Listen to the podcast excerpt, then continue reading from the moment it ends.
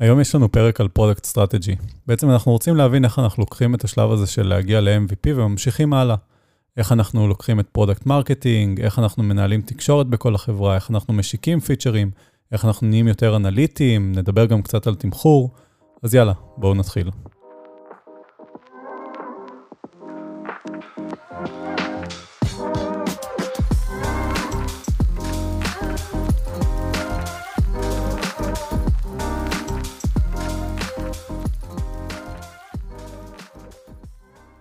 תגיד, ניצן, כבר uh, שמת לנו עוקב בספוטיפיי ובאפל פודקאסט? אני כן, אבל שמעתי שיש כמה אנשים שעוד לא, וזה זמן מצוין לעשות את זה. אז אנחנו הולכים להשיג את כולכם. אנחנו יודעים איפה אתם מקשיבים ואנחנו נשיג אתכם. אז על מה מדברים היום? product strategy? זה מה שהבנתי? מה זה אומר? אז בעצם המטרה של הפרק הזה זה לשנות את ה mindset מלפתח כל דבר שכל לקוח רוצה, ושכולנו יושבים באיזה חדר אחד, חמישה, עשרה אנשים. בעצם לשנות את ה mindset לאיך עושים את זה בצורה יותר אסטרטגית, בצורה יותר נכונה, ולדבר על כל התהליכים האלו שצריך להכניס, צריך לחשוב עליהם, אנליטיקות, product marketing, איך לתקשר דברים שקורים בחברה, איך להשיק פיצ'רים. אז נדבר על נושאים מאוד מאוד חשובים. אוקיי, okay, אז אחד תפקידים שעולים הרבה, ומרגיש שלא תמיד אנשים יודעים מה התפקיד שלהם, זה product marketing. אז מה, מה הם בעצם עושים? מה התפקיד שלהם?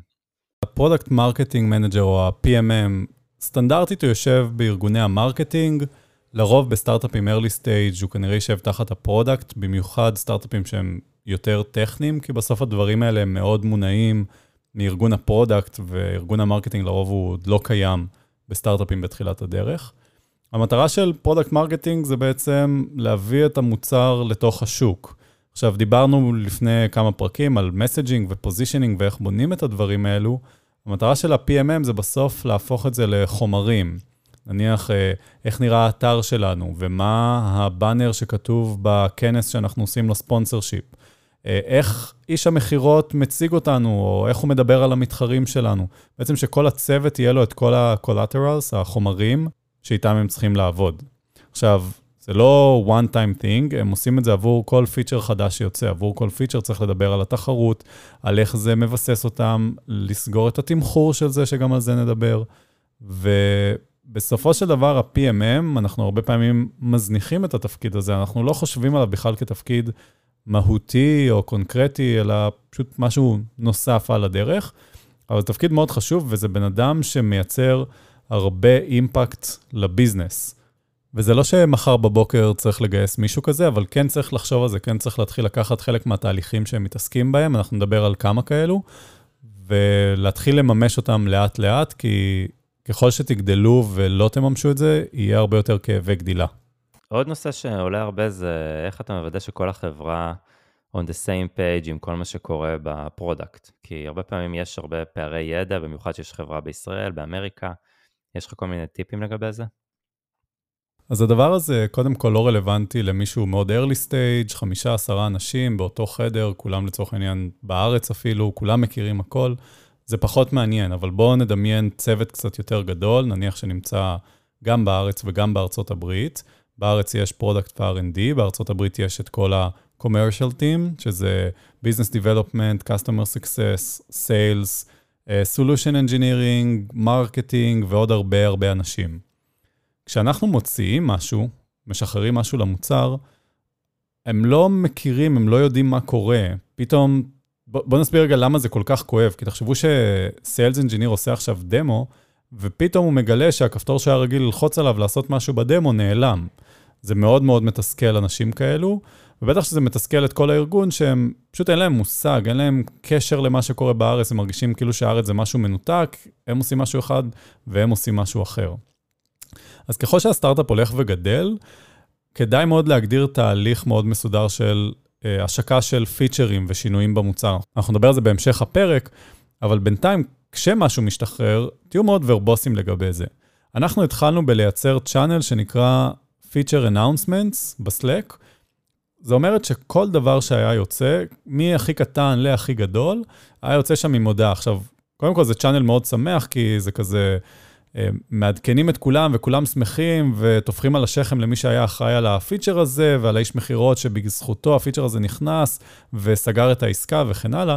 אז זה היה צ'אנל מאוד מאוד שמח, אבל כל החברה הייתה בצ'אנל. אף אחד לא יכול להגיד, לא ידעתי, לא שמעתי, לא ראיתי שיצא פיצ'ר. מה שהיינו כותבים שם זה בעצם מה יצא, עם לינק לנושן, ששם היה בצורה מסודרת כל מה שקשור לפיצ'ר. למה עשינו אותו? מה המטרה שלו?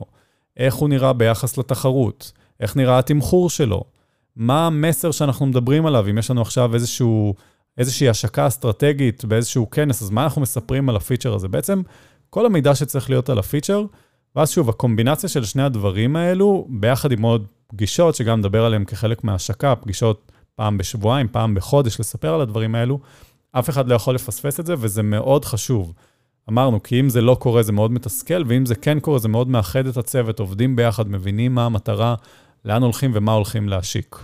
כן, מסכים. גם מה שאמרת לגבי ה feature announcement, זה, זה channel ממש טוב, כי כולם גם כזה סוג של חוגגים את כל ה...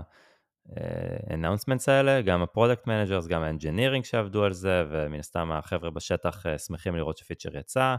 זה גם מייצר כזה סוג של trust, שהם יודעים שפיצ'רים משתחררים, כי יש הרבה קטע שהחבר'ה בשטח לא באמת אה, שמים לב לכל פיצ'ר קטן שיוצא, ותכלס פעם ברבעון הוא לא יוצא משהו שממש מעניין אותם.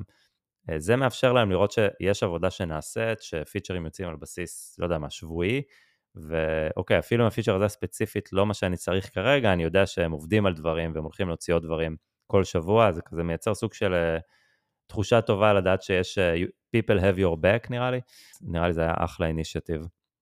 בואו נדבר עוד קצת על uh, איך משחררים פיצ'רים, כי זה נושא גם בפני עצמו שיכול לגרום להרבה בלבול, כי כל הזמן המוצר משתנה וזה מה שאתה רוצה שיהיה מצד אחד, אבל כמו שאמרת, אתה צריך שהכל יהיה... expected ו-predictable ושאף אחד לא יבוא ב... בטענות אולי אפילו, על פיצ'ר חדש שהוא טוב, פתאום, אתה יודע, פתאום ה-UI משתנה, אז זה יכול לעצבן אנשים. איך עושים את זה בצורה שהיא אה, הכי טובה שאפשר? אז הרבה חושבים על השקה בתור איזה משהו חד פעמי כזה, שמשיקים והופכים להיות uh, Generally Available, GA, כזה גרסה 1.0 או 2.0 נעשה השקה, וזה לא, זה צריך להיות הרבה יותר תכוף מזה, לא אחת לשנה, אלא כל שבוע, כל שבועיים, כל רבעון להכריז על משהו יותר גדול, ופעם בשנה באמת לעשות איזושהי חגיגה ענקית. מה שאנחנו הלכנו זה לפי איזושהי שיטה של אינטרקום שהם שחררו, שזה טירים של השקה של פיצ'רים, מ-P1 עד P3 וגם P4. אז בואו נעבור עליהם רגע ונסביר. P1 זה בעצם איזושהי השקה מאוד מאוד גדולה, עושים אינטגרציה ענקית עם איזשהו Cloud Vendor, מפתחים יכולת במוצר שהיא ממש ממש ענקית. זה מה שקורה באמת פעם בשנה ולא יותר מזה. פי 2 זה איזושהי יכולת חדשה, שיכולה למשוך נניח customer base חדש, או לשמור את הקיים, אולי תכניס revenue חדש או לא, אבל היא כן מהותית. זאת אומרת, היא תקרה כנראה בין פעמיים לשלוש, אולי ארבע בשנה, כלומר אחת לרבעון. פי שלוש זה כבר דברים יותר סדירים, יכולות קטנות במוצר, שינויים כאלה ואחרים. ופי ארבע שגם אנחנו עשינו לעצמנו זה שינויים קוסמטיים. אה, שיניתי את הצבע של הכפתור או הזזתי אותו, או עשיתי משהו שחשוב שידעו. בעיקר, כמו שדיברנו מקודם, חשוב שפנימית יבינו מה השינויים שקורים, אז גם שינויים קוסמטיים כאלה היו נכנסים. עכשיו, המטרה של להגדיר את הטירים האלה, P1 עד P4, זה להגדיר מה אני בעצם נותן בכל אחת מההשקות האלה.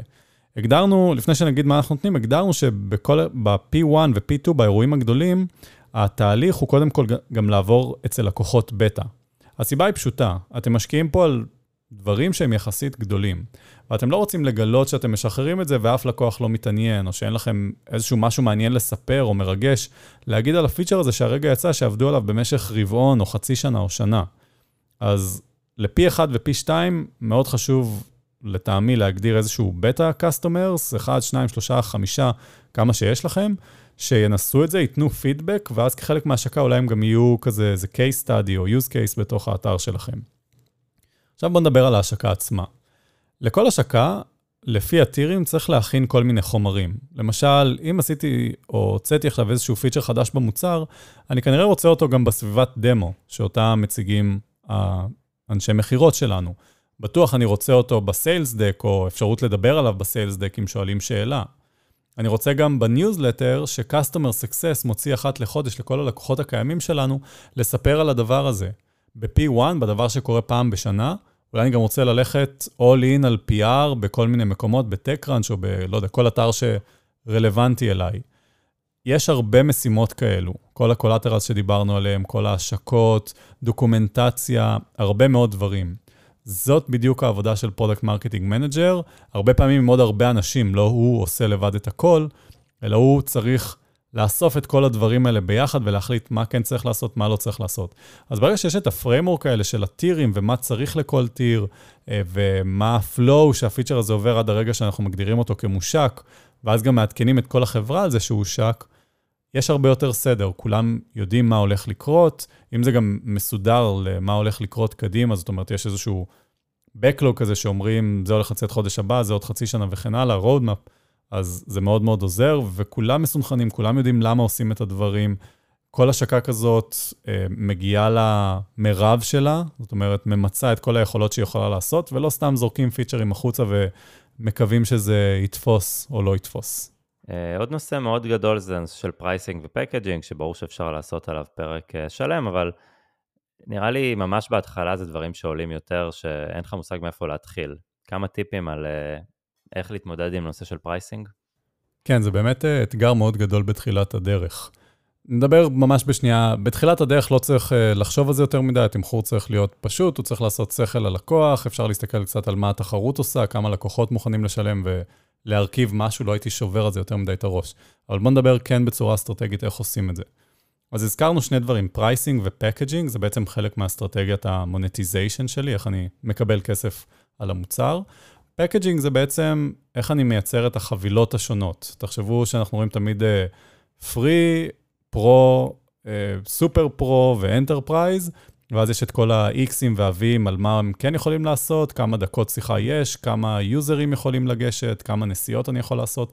בעצם כל הפרמטרים האלו שאני יכול לשחק איתם, זה packaging, איזה פיצ'ר נמצא ואיזה פיצ'ר לא. והחלק השני זה pricing. זאת אומרת, packaging מכיל הכל חוץ מהמחיר, pricing זה ממש המחיר עצמו שאנחנו מצמידים לדבר הזה. עכשיו, החלק הכי קשה ב-pricing זה לעשות לזה קורלציה מהמחיר לערך שה-user מקבל.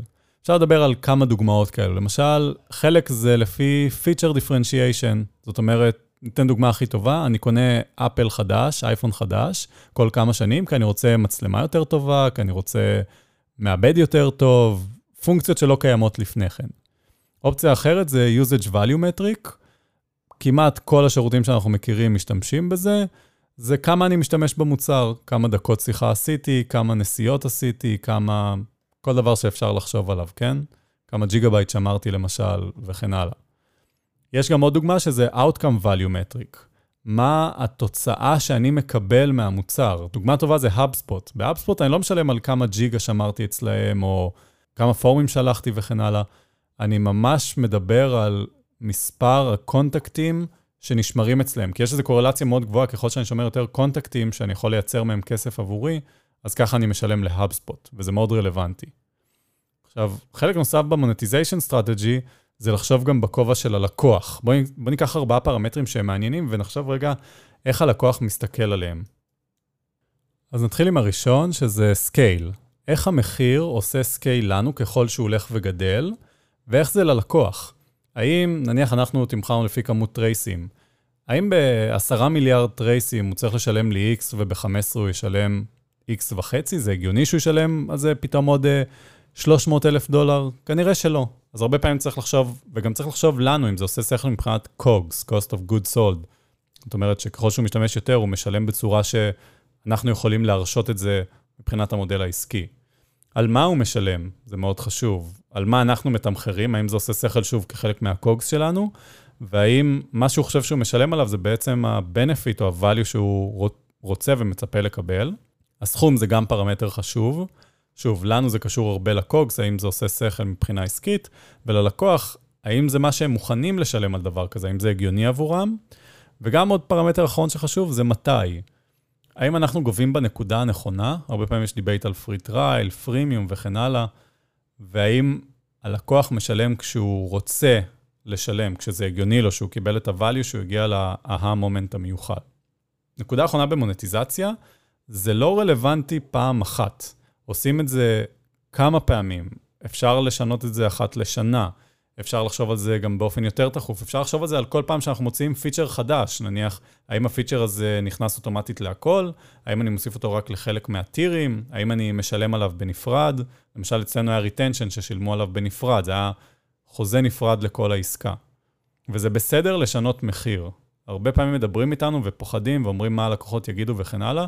זה ממש ממש בסדר לשנות מחיר. אתם סטארט-אפ בתחילת הדרך, אתם רוצים להיות רווחיים והגיוניים, גם אם זה אומר שאתם צריכים לשנות את המחיר, רוב הסיכויים שלקוחות לא יעזבו אתכם. אז uh, הגענו לנושא כמעט האחרון, שזה הנושא של analytics, שלא ברור מתי צריך להתחיל להשקיע בזה, כי זה יכול להיות הרבה עבודה, וברור שאתה לא רוצה שיהיה לך את זה מאוחר מדי. מה הדעה שלך בנושא הזה?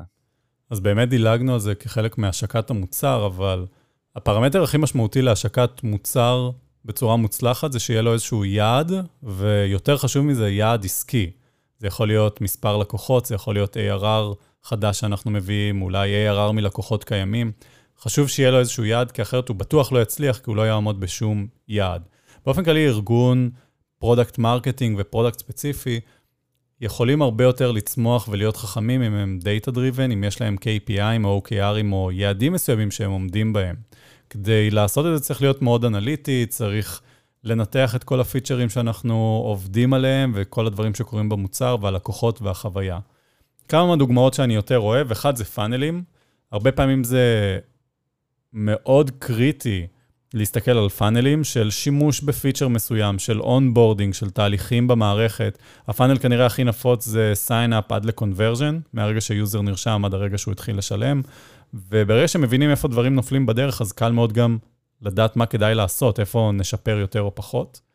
חלק נוסף זה retention, ולא סתם retention של user-ים שחוזרים למוצר, אלא retention של דברים מהותיים שקורים במוצר. תגדירו מה ה-power moment הזה שלכם במוצר. אצלנו למשל זה היה שיוזר ראה trace. ידענו שזה מאוד differentiated, שהוא רואה trace, יש לו הרבה value שהוא מקבל מזה, ואז מדדנו retention על כמה פעמים user בא, ראה trace, ואז חזר וראה עוד trace. היינו מסתכלים על זה גם ברמה של addiction, כמה פעמים בשבוע ה-user רואה trace-ים, האם זה רק ביומיים בשבוע, האם זה בחמישה ימים בשבוע. היו אפילו user-ים שהיו רואים שבעה ימים בשבוע trace-ים, שזה היה מאוד משמעותי, כי גם בימי חופש שלהם הם היו מסתכלים ב-Epsagon. נקודה נוספת זה להתחיל לחשוב על A-B testing. זה לאו דווקא חייב להיות קריטי, לא הייתי עושה את זה על הכל, הייתי מתחיל עם זה בטסטים מאוד מאוד ספציפיים וקטנים, באמת יכולים להיות רלוונטיים, אבל זה גם חשוב לארגון product לצמוח בצורה טובה. ואחרון חביב, כדאי לחבר הכל לאיזשהו BI מרכזי, כי בעתיד תצטרכו לחבר את זה ל-sales, marketing, customer success, וככל שיהיה יותר סדר וארגון בסיפור, יהיה הרבה יותר קל להמשיך להיות אנליטיים כשהארגון ממשיך לצמוח, לא רק ב-product. מגניב, הרבה טיפים טובים. עוד משהו לסיום? בסוף בסטארט-אפים טכנולוגיים, ה product הוא בעצם אה, הליבה של כל מה שקורה, ממנו הכל יוצא החוצה ל marketing, ל sales, customer success וכן הלאה.